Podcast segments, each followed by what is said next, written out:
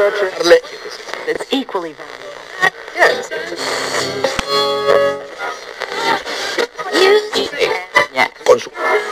Yeah. yeah.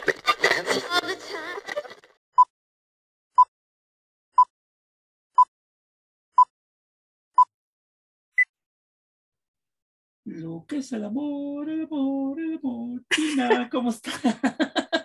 Ay, love is in the air. Turururu. Así. ¿A poco No, no se es que mi así? mente, mi mente esas veces porque ya ves que ahora no puedes cantar canciones o eso porque Yo solo de dije- autor y no sé qué tantas cosas. Me faltó No. el, me faltó el.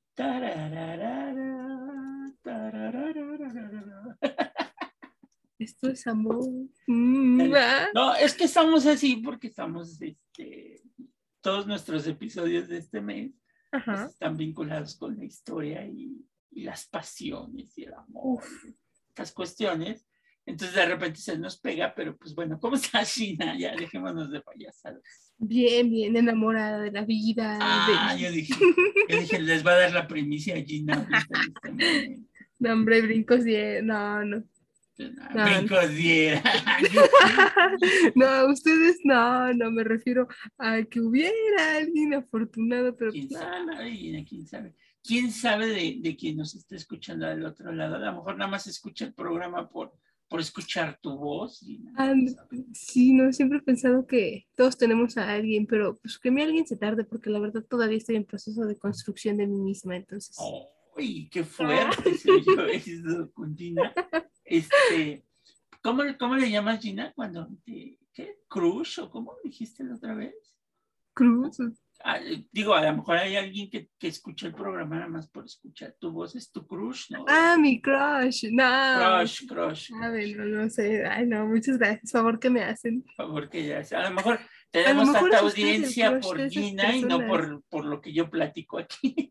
Yo le iba a decir justamente lo contrario. Yo pensaría que Ajá. usted es el crush de las personas que nos No, escuchan. no, ¿no? no, ¿Qué pasó, Gina? ¿Qué pasó? Pero bueno, eso es lo que provoca el mes de febrero este, en México, para los que no nos escuchan.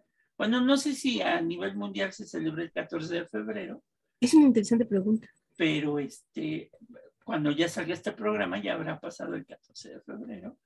Este, Pero normalmente eh, aquí en México el 14 de febrero es, es el Día del Amor y la Amistad, ¿no? Entonces, Ah, ya, ya oyeron a Gina. Este, Gina cuando hace unos años este, la conocí y era de manera presencial, pues llegaba con su bolsa de paletas de corazoncito. sí, con amiguitos dulcecitos, bombón. Que yo no sé por qué el corazón se volvió como que símbolo de, del amor y la amistad. Si tú lo ves el órgano este, en carne viva y te desmayas de ver el corazón ahí con el ventríloco derecho y, y, y las venas y todo más. No, una si ves un corazón, ya no sientes que la Virgen te habla, ya Sí. estás en presencia de Dios. ya está muy modificado. Este, y recordando que, por ejemplo, el, el dios Cupido, este, Ujú. pues, pues, pues Era. no tenía que ver con el amor así eh, bonito y tomado de la mano, ¿no? Sino que Por eso hablamos de que Eros y Psique es el matrimonio perfecto.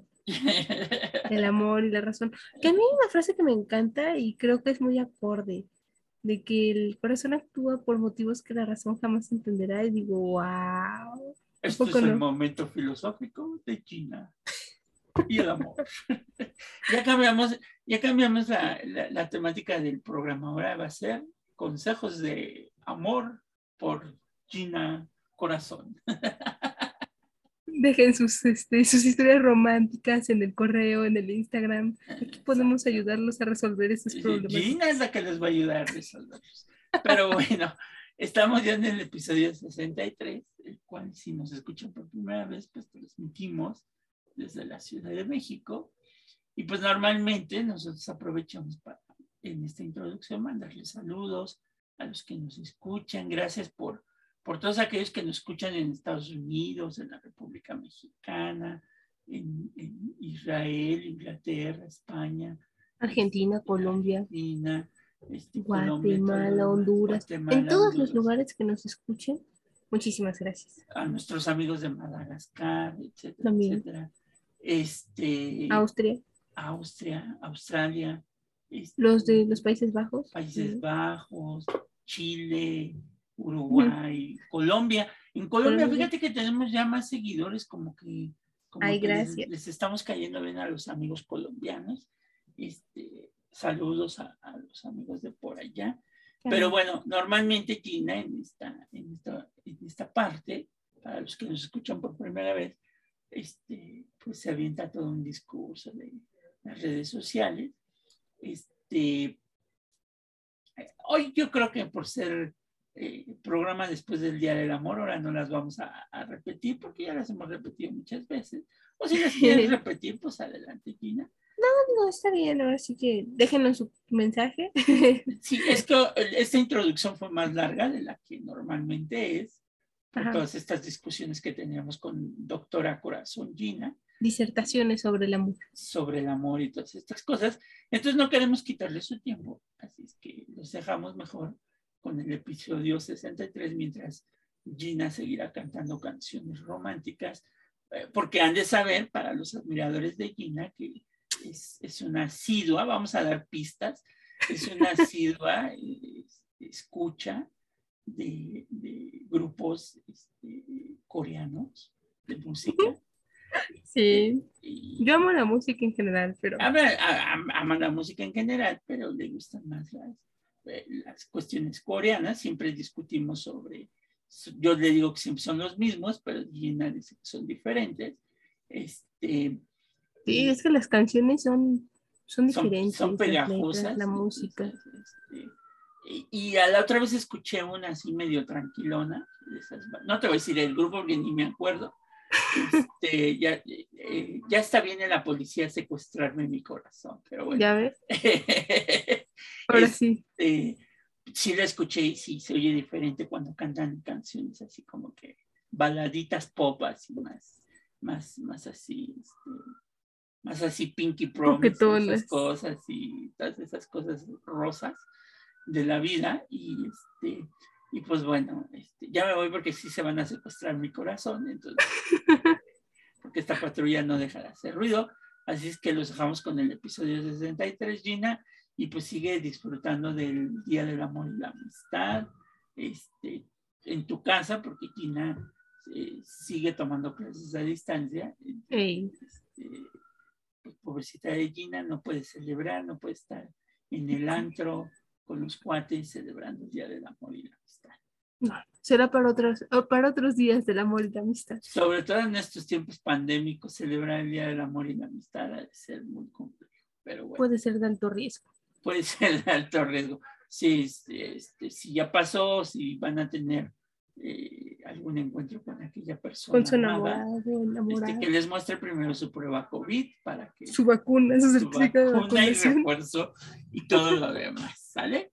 Pero bueno, pues los dejamos con estas historias de amor a la patria y a los hombres y a las mujeres que forjaron este, el destino de esta nación. En la independencia, sobre todo China. Gina ya había puesto unos ojos así terribles, pero bueno porque decía pasiones no, pasiones no.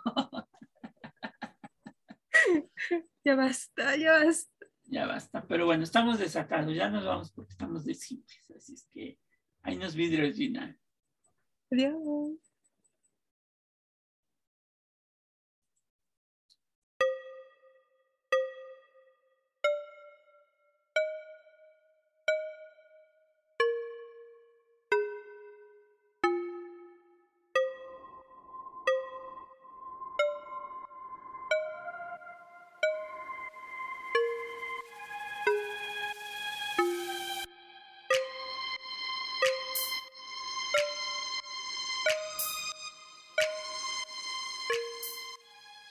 Bienvenidos a nuevo episodio de Café con Aroma de Historia, una narración histórica donde un servidor, Alejandro Godínez, le contará a China Medina y a los presentes un evento anecdótico de la historia de México que no encontrarás en otro lado y que podrás disfrutar mientras te tomas un buen café con nosotros.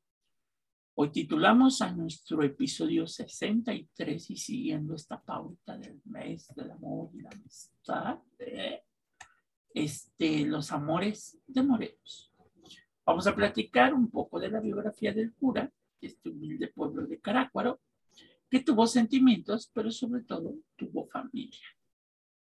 Y no es cosa grata, pero al final la fuente principal para contar esta historia no es ni la interpretación de un historiador ni nada por el estilo, sino son las propias palabras del autor de los sentimientos de la nación que están consignadas en un proceso inquisitorial y que también algunas de ellas tienen hasta cierto punto leyenda, Gina, porque, porque, este, porque ahí hay una leyenda todavía muy rara que no se ha podido esclarecer de un romance que tuvo Morelos con una joven mujer.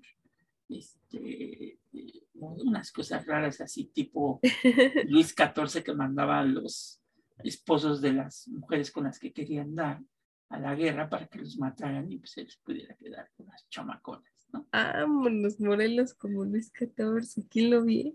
Pues, tan seriecito. Tan seriecito que se veía el hombre, pero bueno, al final, pues es hombre, ¿no? Entonces, tiene debilidades como cualquier ser humano, ¿no? Defectos y virtudes, ¿no? Entonces, Luz y oscuridad siempre. Sí, siempre.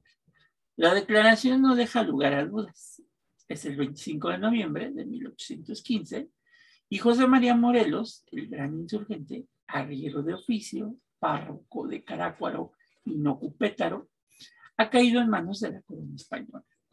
Su destino está cantado. Morirá ejecutado como murieron los primeros caudillos del movimiento independentista que estalló en la Nueva España cinco años antes. Este cura, nacido en Valladolid, como decían anteriormente, este cura nacido en Valladolid, hoy Morelia, seguirá el mismo camino que Miguel Hidalgo, quien en aquel fugaz encuentro de 1810 le encomendó tomar el puerto de Acapulco para la insurgencia y extender la rebelión por todo el sur del reino. Un lustro después, o sea, cinco años después, Morelos ha cumplido con creces la misión y ha conocido días de gloria, su talento militar fue una revelación y con él al frente, los sublevados han extendido su dominio. A Morelos se le debe políticamente el Congreso de la Náhuatl, pero militarmente se le deben grandes victorias. Llega un momento, como todo en esta vida, que su buena estrella ha declinado y finalmente la derrota y el desastre se han enseñorado en sus campañas va perdiendo a sus soldados, etcétera, etcétera. Por lo que le escribe una carta a su hijo, Juan Nepomuceno, que te acuerdas que creo que ya habíamos hablado de él en algún episodio cuando, donde había quedado el cadáver de, de Morelos, que, que este, Juanito lo escondió, no sabemos si, si se lo llevó, no sabemos qué hizo con el cadáver. Ahora sí, como decían, como decía antes, el cadáver muerto de Morelos. Pues. Entonces le escribe una carta a Juan de Pomuceno. Ahí revisen el episodio donde hablamos del cadáver de Morelos. Creo que es de los primeros.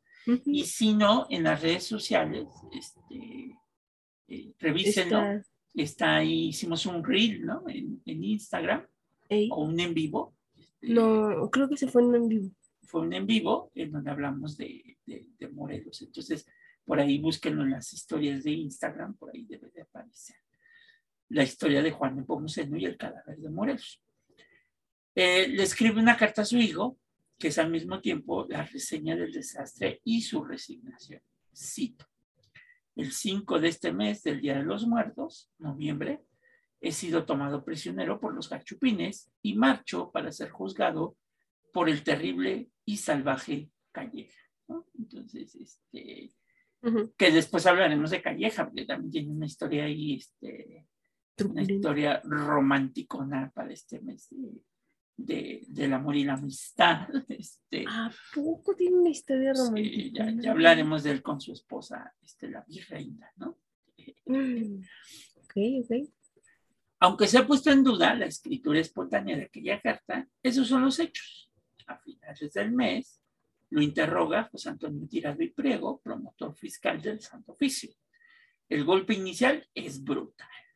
A Morelos se le echa en cara que ha abandonado enteramente sus obligaciones de cristiano y sacerdote y pospuesto el santo temor de Dios y su divina justicia con positivo desprecio de la siempre recta y respetada del santo oficio y con grave ruina de su alma y lamentable escándalo de innumerables del pueblo cristiano. Hombre, este hombre no tenía, no tenía vergüenza. No quería entrar al cielo, por lo visto.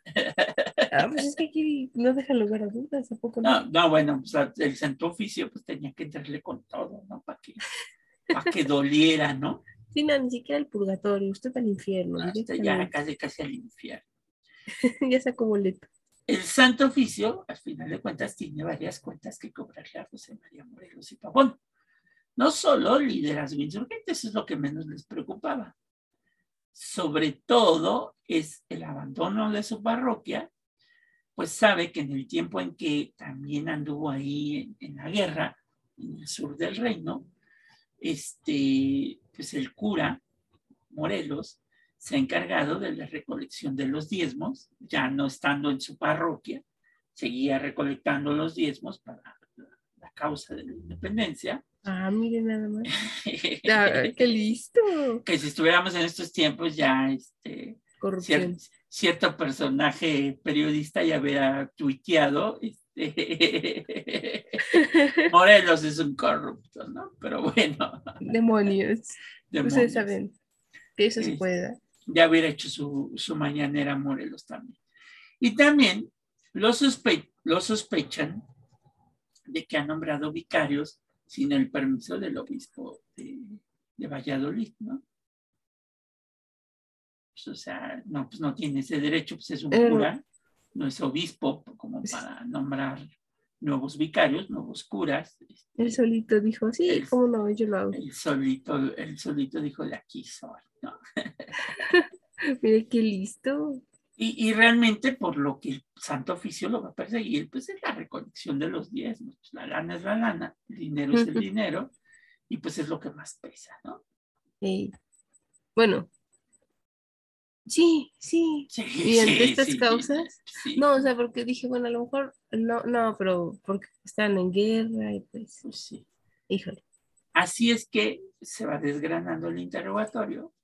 Morelos resume su existencia cuando lo interrogan y él dice que era labrador en Apatzingán en su niñez, estudiante a los 25 años, que también ese es un punto muy interesante, porque recuerden que Morelos entra a estudiar ya demasiado grande. O sea, este... Sí, pues ya prácticamente en tiempos actuales hubiera acabado a esa edad una carrera. Exactamente. Es cura interino de Choromuco y de Carácuaro. Eh, acuérdense que las ciudades de Michoacán son así porque son en, en, Tarasco, es mucho del Tasco, Choromuco, Carácuaro, Tangamandapio, este, y así, ¿no? Es un dato interesante, por si no lo sabían, ahora ya lo saben. Pues sí. Este, cuenta su entrada en la rebelión, ignorando todas las advertencias y las amenazas de excomunión, y se le considera también sospechoso de grave herejía. A medida que el interrogatorio avanza, es mencionado en diversas ocasiones su hijo, Juan de Pomuceno, y esto a la Inquisición le parece muy sospechoso que en junio de ese 1815 haya enviado al muchacho que tiene 13 años a estudiar a Estados Unidos, tierra considerada para la Inquisición, desde luego, como tierra de herejes, ¿no? Este, están los protestantes y todos los demás de allá. Católicos no eran. Pues, el fiscal es despiadado. Cito, se deja inferir de los sentimientos de este reo, que su ánimo ha sido que su pobre hijo estudie los libros corrompidos con tanta libertad corren en dichos estados y se forme un libertino y un hereje capaz de llevar un día adelante las máximas de su sacrílego padre. Vámonos, o sea, también estaban ahí engatusando a Nepomuceno. Sí, también, pues imagínate, lo mandó al país donde le van a enseñar estas cosas libertinas y heréticas. Este, pues, pues, pues no hay otra. Qué desvergonzado. Todo en las palabras de Morelos es usado en su contra. se le critica su origen, o sea, aquí ya sufre un caso, digamos que de bullying racista. Discriminación. Discriminación. Desgraciados. Tan es así que en sus declaraciones, que son muy concretas, se dice, ni dices quiénes eran Manuel Morelos y Juana Pavón, sus padres, ni acierta dar el nombre de su abuela paterna, ni se puede, ni de poder afirmar en el de su abuela materna, y sus costumbres indican bien en su ingenua confesión de que tiene dos hijos, uno de 13 años y otro de uno. Es decir, si hay hijos, hay, obviamente si hay hijos o mujeres que ah, tuvieron pues peso en su ánimo y en su corazón. Bueno, es que también podríamos decir que, como dicen de Pancho Villa, ¿no? Que adoptó a incluso algunos de sus, o sea, que sus hijos no eran todos, todos hijos suyos, sino que adoptaba hijos de, de sus comandantes cercanos que quedaban huérfanos, pues ya los adoptaba como propios, ¿no? a lo mejor. Pues, acuérdate que, que, por ejemplo, en, este, en los pueblos de México se dice eh, pueblo chico, infierno grande. Y normalmente cuando el cura de la parroquia llega con un ahijado, todo el mundo todo el mundo empieza a decir muchas, muchas, cosas, ¿no? Entonces, qué malos cristianos. Qué, malos cristianos, pero bueno. o no, o no. no pues por eso estoy diciendo, pueblo chico, infierno grande. Pues, qué difícil. Si en la ciudad uno también está pues, expuesto al escrutinio público, pues mientras más pequeña la sociedad, o sea, por el tamaño de habitantes, quiero decir. Cerrado, sí, pues sí. El interrogatorio tiene veredicto echado de antemano. Morelos morirá y todas sus respuestas que diga el interrogatorio están destinadas nada más a apuntalar la decisión. O sea, le van a dar cuello, sea como sea. Todo lo que diga será usado en su contra. Sí, y aquí una de las cosas que se dice que el juicio de Morelos sí fue una cosa que, Morelos, o sea, digo, es, esa es otra parte política y militar que de Morelos no se ha dicho, pero fue tanto el miedo que el inquisidor le metió a Morelos que llegó un momento en que el propio Morelos dijo dónde estaba el resto de su ejército, dónde habían guardado los cañones, las armas, este, dónde iban a atacar, etcétera, etcétera, de que el inquisidor le dijo, lo dices o te vas al infierno. O sea, ya de que te vas a morir, te vas a morir, pero pues ya haz lo, mínimo para que no te vayas pues ya directo a los hornos del infierno. Vamos a ver si te conseguimos un chance en el purgatorio. Sí, que se debilita mucho, dicen los que estuvieron presentes en el juicio, porque lo tienen así, o sea, lo tienen prácticamente amenazado que se vayan al infierno, y al final, pues, le sale también su parte de cura y de cristiano, y decir, pues me voy a ir al infierno, y pues no quiero irme al infierno. Ya de por sí el decir que tiene dos hijos, uno de tres y uno de uno, para un cura, pues, pues, pues sí pesa, ¿no? No, pues sí. O sea, estaba atentando contra los votos que alguna vez él tomó, no su propia palabra delante de Dios. Pues y bueno, hablamos de que eso sí puede corromper a alguien. Pues sí, también eso, eso deja mucho que desear. Pero, pero sí, el castigo que le dieron a Morelos sí fue terrible en los interrogatorios, porque estos duraron dos días y al final lo que más le pesó a él, pues es la parte del alma, la parte espiritual, que la parte militar y política y terrenal. O sea, sí es el gran héroe de la patria, pero, pero pues también le pesó esa parte de conciencia religiosa este, para no irse al infierno. ¿no? Y es así donde desata toda esta idea de los amores y las emociones que lo hacen hablar de más. ¿no? Pues, al final de cuentas, aquí ya no vemos ese Morelos de los monumentos, a ese gran prócer que escribió los sentimientos de la nación, sino lo vemos como autombre, como todos, como, como tú, como yo, como cualquiera, con sus flaquezas y con sus sentimientos pues bien marcados. Justamente, ¿no? O sea, tenemos que entender que detrás de un héroe también está, pues justamente lo que moldea a un héroe es el ser humano real. Y ellos ah, no son tan heroicos. Sí, no son, no son estatuas. ¿no? Uh-uh. En su declaración dice que su padre era un honrado menestral en el oficio de carpintero y el padre de su madre tenía una escuela en Valladolid. Quizá la más honda de sus confesiones es esta breve y sencilla, donde dice, sus costumbres no han sido edificantes, pero tampoco escandalosas. Se refiere en buena parte al hecho de vivir con una mujer y procrear hijos. Circunstancia que hay que decirlo, no era insólita en la Nueva España, donde la carrera eclesiástica no es una opción, digamos, por convicción, sino era una de las opciones para poder escapar de la miseria. Y pues obviamente es como un oficio, el, el sacerdocio. O sea, no te quedaba de otra en aquellos años que podía ser abogado, militar o cura. Eran las tres opciones. Sí. y eran demasiadas. O medio médico, ¿no? Este, digo medio porque pues todavía la medicina no está tan adelantada en estos años, entonces no se consideraba una carrera como tal, pero sí eh, la carrera de las armas, la carrera de la religión y la carrera legal, pues eran así como que las opciones más, más viables pues, para poder sobrevivir en esta época, ¿no? Sí, así es. Eran eso para tener una vida acomodada, ¿no? Y acomodada Pues entre sí. comillas.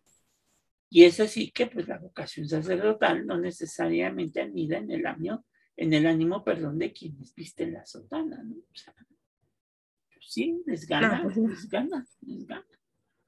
Sí, pues es como que, bueno, ahí sí podemos ganar, pues métase usted de cura. Pues sí.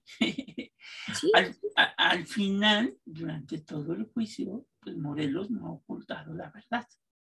O sea, lo afirma constantemente en su declaración final, por ejemplo, que toca su vida más íntima, no deja de tener también esa ingenuidad, porque él pudo haberse callado, ¿no? Y, pues ya. No, pues sí, Este, pero- es que después de que te dicen tantas veces, no te vas a ir al infierno, te vas a ir al infierno, y tú tienes con la que te pisen, pues, pues sí sucumbes. Entonces, esa ingenuidad de la que hablan sus jueces, pues, pues nada tiene que ver, porque él dice en su declaración, le queda el escrúpulo de que solo ha declarado dos hijos, teniendo tres, pues también tenía aparte una niña de edad de seis años que se halla en Nocupétaro, eh, el otro poblado que estaba en la jurisdicción de Caracua. O sea, estamos hablando de tres hijos. de distinta mamá. Pues sí, Ah, una, u- dos son de una mamá y la niña es de otra mamá, ¿no? ah, bueno, no estaba tan mal la situación. No está tan mal la situación. Oh, Yo imagino Bueno. que señoras, Do- tres que él reconoce y lo más seguro es que sí lo reconoció porque pues sí, él sabía de su existencia, no sabemos, no sabemos después qué, qué pudo haber pasado, ¿no? Y ahorita vamos a ver por qué. Ah, Aún en el peor momento de su existencia, José María Morelos abriga en su corazón el amor filial y desde luego guarda en algún punto de su alma la imagen de las madres de aquellos niños, mujeres que fueron queridas en algún momento. Pues sí, porque pues, que nada más quería tener hijos, ¿verdad? O sea, las tuvo que querer. Bueno, quién sabe, ¿verdad? No, a lo mejor sí las quería, porque, o sea, volvemos a lo mismo. Sí, sí, era hombre, pero también tenía su fe. Y dentro de los votos que profesó para ser cura, pues había que estar quebrantando su palabra, ¿no? Y solamente por. O sea, porque quebran- quebrantar una vez podemos decir que era pasión. Bueno. Pero ya dos veces. Pues ya te agarró la doble pasión. nah, yo creo que sí era amor, era amor. El amor, el amor. Morelos es sincero. Dice en su declaración, el primero tiene 13 años y el segundo uno, y ambos los tuvo fuera de matrimonio porque no fue casado, pues era cura, ¿verdad? obviamente. No, pues era lógico. Que el primero lo tuvo este, con Brígida Almonte, soltera, vecina de Carácuaro, difunta. Acuérdense que por eso es Juan Nepomuceno Almonte, ¿no? No es Juan Nepomuceno Morelos y Pavón, es Juan Nepomuceno Almonte, porque pues, imagínense si le ponen Juan Nepomuceno Morelos, pues automáticamente pues, ya, ¿no? Se, se declara abiertamente el asunto. Entonces, la primera, el primer hijo es con, con Brígida Almonte, este, que ya había muerto, y el segundo, aquí lo dice que es con Francisca Ortiz, que aún vive y que vive en Oaxaca, de estado soltera. Este, algunos dicen que Francisca Ortiz, aquí viene mucho la leyenda, es a la que la voz popular describen como una mujer de gran belleza, cuya fama le ha valido el sobrenombre de la orquídea del sur. ¿eh? Chécate el sobrenombre. Oiga, qué buena foto. Atrás todas las mujeres del sur, ella era la flor del eh, sur. Era la flor más bella de elegida. Era muy eso, eso. Cuando al final del interrogatorio y reconoce la existencia de un hija más, es mucho más parco. Ni menciona el nombre de la niña ni el de la madre, y solamente la población en la que vive o vivir. ¿no? Entonces, de la tercera, pues nada más dice, sí tengo otra, este, déjenme hacer mis cuentas y sí tengo otra, este, pero no dice ni cómo se llama ni, ni quién es la madre. Aquí sí pudiera caer esta idea que tú dices, Gina, de lo de Pancho Villa, que a lo mejor pudo haberla adoptado como su hija, pero no necesariamente pues, tuvo algún que ver con, con la madre de la niña. Que lo podíamos especular, al final no sabemos. Sí, o sea, o, podría ser que sí fuera de, de la segunda esposa. Bueno, de las formas del sur, no, no se sabe, ¿no? Precisamente por esa imprecisión que él tuvo en los datos. Pues sí. Ok. Pero al paso de los años, como en el caso de Hidalgo, que también pues, se dice que tuvo hijos, se multiplican las historias fantásticas, ¿no? Entonces aparecen nuevas historias y en algún momento algún escritor afirmaba que Morelos no tuvo tres hijos, sino siete. Uy, eso es una cifra bastante... Sí. Este, le adjudica a Juan de Pomuceno Almonte, un hermano, Eligio, entonces que eran dos, Eligio, Eligio Almonte y Juan de Pomuceno. Eh, al niño eh, de un año, José le agrega otro hermano, tal vez llamado José Francisco, hijo de Francisca Ortiz, la orquídea del sur. Y la niña pudo llamarse María y su madre Juana Rodríguez y agrega otros dos hijos, Luciano y Jesús María, ávidos con una mujer oaxaqueña llamada Manuela de Aponte. ¿no? Entonces, este, no está pues, claramente establecido este, que, que, fueran hijos propiamente de Morelos. Los tres que él reconoce es, Juan, eh, Eligio, no, perdón, Juan, eh, Francisca, que es la, niña, y María, pero no sabemos si ese era realmente su nombre. ¿no? Eh, esta versión extendida de los amores y la descendencia de Morelos, pues no es fiable, ¿no? El interés, al final de cuentas, tiene pies.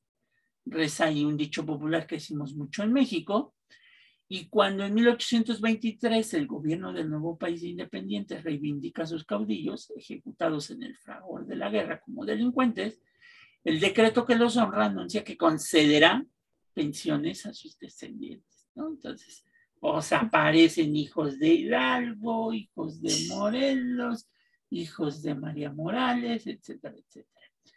Hijos de todos los héroes independientes. Ah, yo pensé que ibas a decir hijos de todos. Ay, no, no. ¿Cómo crees? Es que lo hice con una sencillez. Usted es un mala cabeza. ¿Qué, ¿Qué anda pensando de verdad? Entonces, aparecerán numerosos mexicanos que dicen descender de algunos de aquellos padres de la patria. Y no es extraño que en ese momento aparezcan impostores. Es Juan de Pomoceno Almonte quien se queja y denuncia a un sujeto que dice apellidarse Morelos y que haciéndose pasar por hijo del generalísimo, andaba robando y engañando a muchas gentes de la provincia de Puebla. O sea, este iba diciendo que era hijo de Morelos y pues, pues le daban, le daban de todo al muchacho. Sí, pues ya, sabes. Ah, imagínense cuántos así decían, nada más para... pues en la actualidad, China, de repente ahí hay familias de Alconia que dicen, ay, nosotros somos descendientes de Morelos, ¿no? O de Hidalgo. Ay, órale, ¿tienes árbol genealógico? Disculpe. No, y se lo inventan, Gina, se lo inventan. Oh, entonces en una de esas se podría salir hija de Morelos también. Pues sí, en una de esas. Yo conocí a alguien que tenía rasgos orientales y decía que era descendiente de Miguel Hidalgo. Entonces, es que es cuando anduvo por la China, la Japón y la Corea. Claro. No, no, o sea, no. No digo que no de pudiera gira. ser. pero Yo digo que tenemos que verificar sus fuentes. ¿sabes? En lo que coinciden varios de los biógrafos de Morelos es que el hijo más amado del cura fue Juan Nepomuceno Almonte, que como lo recordará Gina en el episodio, pues decíamos que él rene- renegaba de, de Morelos, ¿te acuerdas que Le caía gordo, sí. le caía gordo? Que sabemos que a lo mejor fue un trauma porque pues, lo mandó muy chiquito a estudiar a Estados Unidos, entonces Se como que se traumó, ¿no? Ah, pero pues está viendo que está viendo por su educación, valga la, la redundancia en la palabra. Bueno, empezó con buenas intenciones, a lo mejor, ¿no? Pues Pensó, así no va a sufrir el escrutinio de ser un hijo fuera del matrimonio, porque en esas épocas hay como pesado. Bueno, no digo que en las actuales no, pero no es que en aquellas era mayor. Y pues lo van a estudiar Estados Unidos. Pues sí.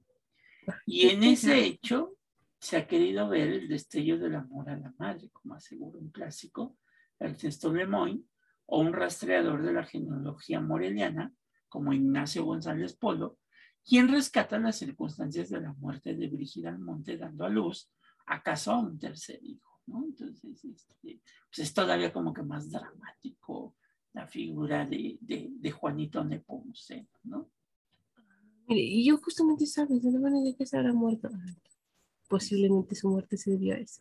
Pues sí, acuérdense que en esta época también, de principios del siglo XIX, muchas mujeres mueren en el parto, no precisamente porque sean mal atendidas, sino por infecciones que, que pues en ese momento se desconocían. ¿no? Sí, claro, y además estábamos en un contexto de guerra, no, no era tan fácil acceder a, a atención médica de forma eficaz y veloz. Sí, y hay que recordar que si en ese tiempo por lo menos los médicos antes de cada parto se hubieran lavado las manos, Otra cosa sería. pues muchas mujeres no se hubieran muerto de infecciones. Pero bueno. Eh, hablábamos de una mujer de nombre Francisca, este, perdón ahí al personaje que lleva prisa, este, Es en que la calle, ya, ya saben. Es así- parte de la música de la ciudad. Sí, esperemos no nos cobren derechos por el uso del, del claxon. Pero bueno, hablábamos hace ratito de una mujer de nombre Francisca llamada pues, la Orquídea del Sur, ¿verdad? Este, La guapísima. no se sabe mucho de ella. Eh, Algunos datos dicen que murió en 1819 en, perdón si me trabó, Tepe, Tepecoacuilco, donde está enterrada. Este, pero hay un texto que señala que Morelos la conoció ahí en Tepecoacuilco, a la que sería el amor de su vida, Francisca Ortiz, mejor conocida como la Orquídea del Sur. Pero que también, vamos a ponerle, ¿qué sería? ¿Paquita o Panchita? Híjole, es que me gustan las panchitas. Panchita Ortiz también era pretendida por otro hombre de nombre Matías Carranco, que era originario de esta población. Entonces hay un triángulo amoroso aquí. Bueno, yo, yo no sé si este es el triángulo amoroso. Pues sí, ahorita vas a ver que sí fue un triángulo amoroso. Ah, o sea, pero ella también quería con él porque luego pasa que uno sí es amor y el otro es amor no correspondido, pero pues no quiere quitar el dedo del Es renglón. que es la orquídea del sur, Gina. Ah, ok, vamos a enterarnos de esa historia. Qué chismosos, pero ahí vamos. Tiempo después, Morelos logró el noviazgo con Francisca, obviamente con la esperanza de casarse con ella. Pero Carranco se enteró del compromiso, ahí está, ahí está el triángulo, y para romperlo, ta, ta, ta, ta, Ujú. planeó raptar a Francisca cuando estuviera ausente su prometido, o sea, Morelos. Oiga, o sea, qué bronca, ¿eh? Aquí en México, ay, me voy a robar gente, sí, cómo no, para evitar una boda. Bueno, ahora ya es peligroso, ¿verdad? En aquellos años no era tan peligroso, era como muy romántico, pues que el novio se robara a la novia. Ahora ya te pueden acusar de secuestro. No Este- se crea, ¿eh? Ah, O sea, a lo mejor es que yo en mi mentalidad de mujer de ciudad, pero es que hay pueblos donde todavía en el siglo XXI actualmente pasa eso en México. Sí, o sea, pasa eso. Y, y, son no- y lo peor del caso es que ya son novios, ¿no? Y ya en algún punto de su noviazgo acordaron, a ver, nos vamos a casar.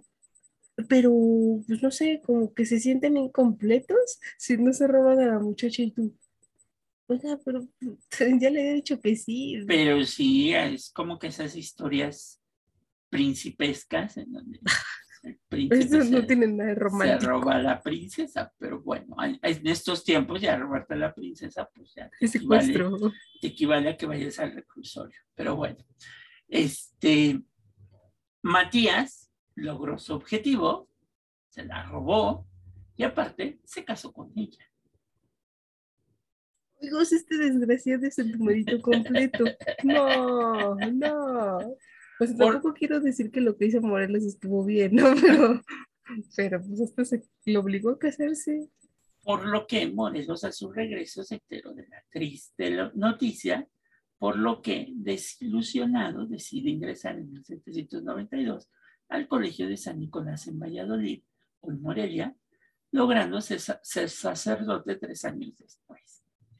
Aquí viene lo más interesante, Gina, porque si tú pensabas que ya se la robó, se casó con ella y fueron felices, pues, Pues no.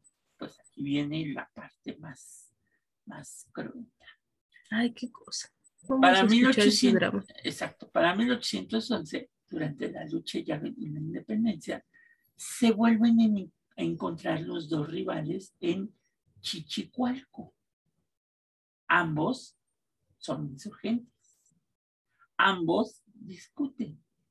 Y ambos pelean por la mujer convertida en señora a la que le llaman Panchita, la orquídea del sur. Órale. O sea, discuten, pelean, se dicen sus cosas. Morelos gana Ay, mire, salió buena para los golpes. y hace huir a Carranco. Ay, no. ¿Y qué pero espérese, se robó ya la esposa de, de ¿Y otro qué- alguien. ¿Y qué crees que hizo Morelos? No sé, mató al esposo. Recupera a su amada, con la que vive algún tiempo y procrea un hijo. Ay, qué bárbaro ese Morelos, ¿eh? Nada más. O, o sea, digo, ahí ya se están echando dos, tres pecadillos, ¿no? O por eso no pudo con la culpa cuando lo enjuiciaron. También, también. Por motivos de la guerra, Morelos decide que Panchita retorne a Tepecuahuilco, con la mala fortuna que en 1814 la encontró Carranco y la volvió a raptar con todo e hijo, rebautizando al niño con su apellido y poniéndole por nombre José Vicente Carranco Ortiz. Qué lástima.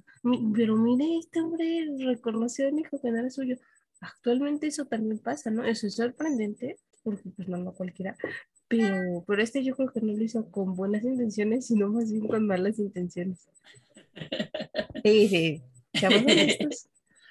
Un año después, en 1815, y ay, aquí se pone más, más, más pesado el asunto. Las circunstancias hacen que otra vez se vuelvan a encontrar, ahora como opositores, Morelos en calidad de jefe insurgente y Carranco como capitán del ejército realista. Cha, cha, cha, cha. Este único hecho fidedigno sucedió, ¿qué crees? El día 5 de noviembre de 1800. Sí. El mismo día que escribe la carta que fue capturado este, por los gachupines, ya ves que dice Morelos cuando le dice a Juan de Pomuceno, que Ujú. fue capturado en el poblado de Temalac, cercano a Tenango del Río. Se enfrentan los dos bandos militares y ¿quién crees que captura a José María Morelos y Pavón? Un subordinado de Calleja, pero, pero no, no, no. Pues no un ser. subordinado de Calleja de Ajá. nombre Matías Carranco. Ay, no, pues no, pues por eso no, no- por eso lo persiguió por cielo, mar y tierra. Y para mayor venganza, lo traslada a una prisión en Tepecuacuilco. Ah, claro, pues sí, la restregada ahí. Mira, nada más. Es más, yo creo que hasta se paseaba ahí con, con la belleza. Por eso, la familia de los Carranco de Tepecuacuilco afirman que ellos son descendientes directos de Morelos. O sea, no asumen que son descendientes de Carranco, sino que se asumen como descendientes de Morelos. Y Carranco viendo esto desde su tumba. Pobrecito, pobrecito. Ya, no hay que reírse del dolor ajeno. Inclusive es preciso mencionar que esta versión sobre la actualidad no es muy clara, pero ha servido en años pasados como tema en varios libros de historia y novelas, así como en una película, la última película que se hizo de Morelos en el Bicentenario, este, hablan sobre el romance con, con Carranco, este, que ahí no se la pierdan, es una película que habla de Morelos, que ya hablaremos de las películas de la independencia, pero sí hablan sobre este romance, ¿no? Ah, Hombre, además me encanta porque siempre lo ponen como un conquistador, ¿no? Un, un Casanova mexicano. ¿Sí o no? Pues sí. En 2015, a 200 años de la captura de Morelos, el historiador michoacano Carlos Arrejón Peredo señaló que algunos de los datos mencionados por Leopoldo Carranco son inexactos. Leopoldo Carranco es un descendiente que se hace pasar como, valga la redundancia, como descendiente de Morelos. Y eh, Peredo dice que la rivalidad fue un invento, siendo imposible que un niño de siete años, Carranco, ojo con lo que estoy diciendo, siendo imposible que un niño de siete años, Carranco, disputara el amor de una mujer con un adulto, Morelos, ya que en 1792 la diferencia de edad entre ellos era por 20 años. No, pues era una distancia bastante grande. Por ello señala que hay un registro de nacimiento de Carranco en 1785, pero no lo muestra quedando en duda la existencia, este, la existencia como tal, ¿no? Entonces, esto pues nos deja todavía más dudas.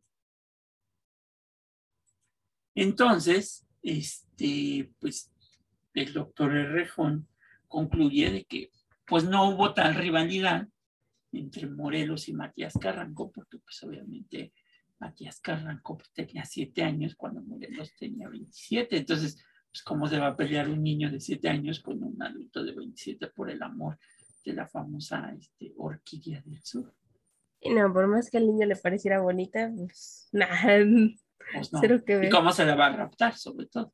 Además, ajá, no, no, por siete años es imposible. Además, aparte de esto, este, eh, hoy gracias a que eh, existe el Internet, eh, Sí.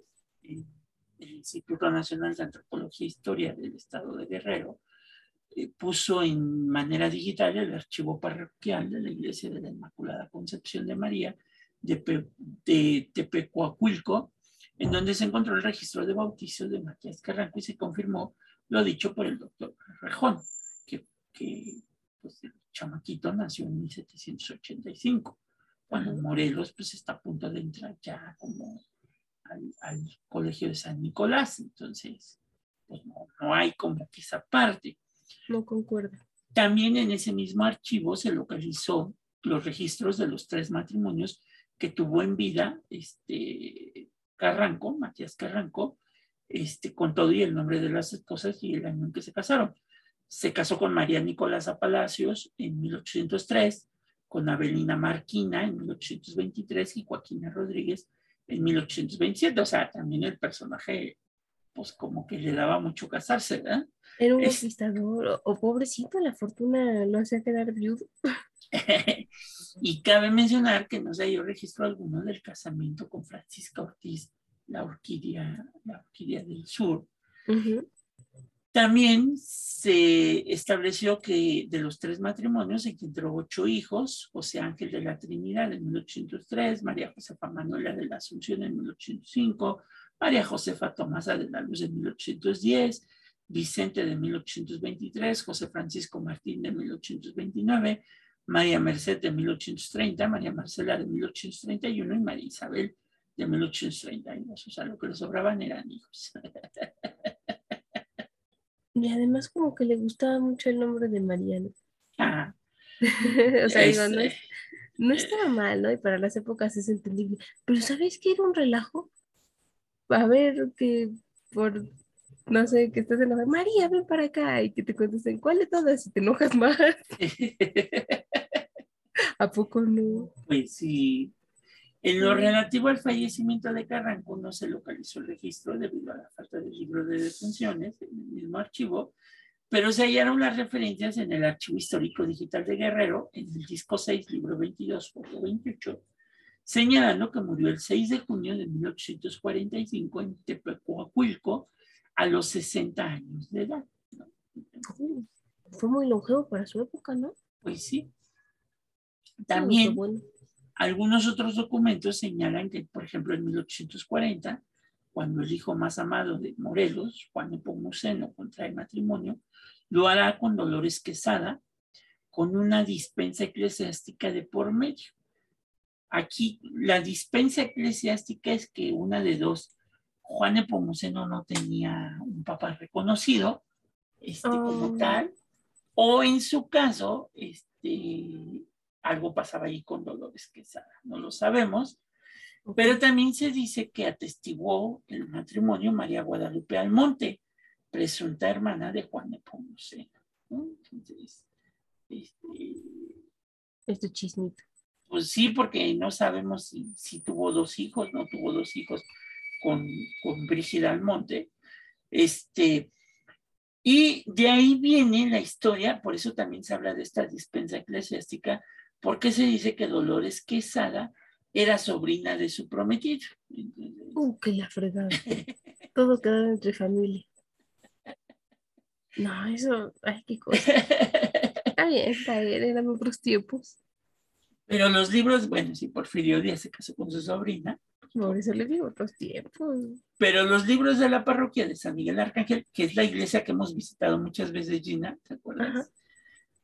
Aquí en el centro histórico de la Ciudad de México, aunque asientan el hecho de la boda, no hablan de la historia personal de los novios.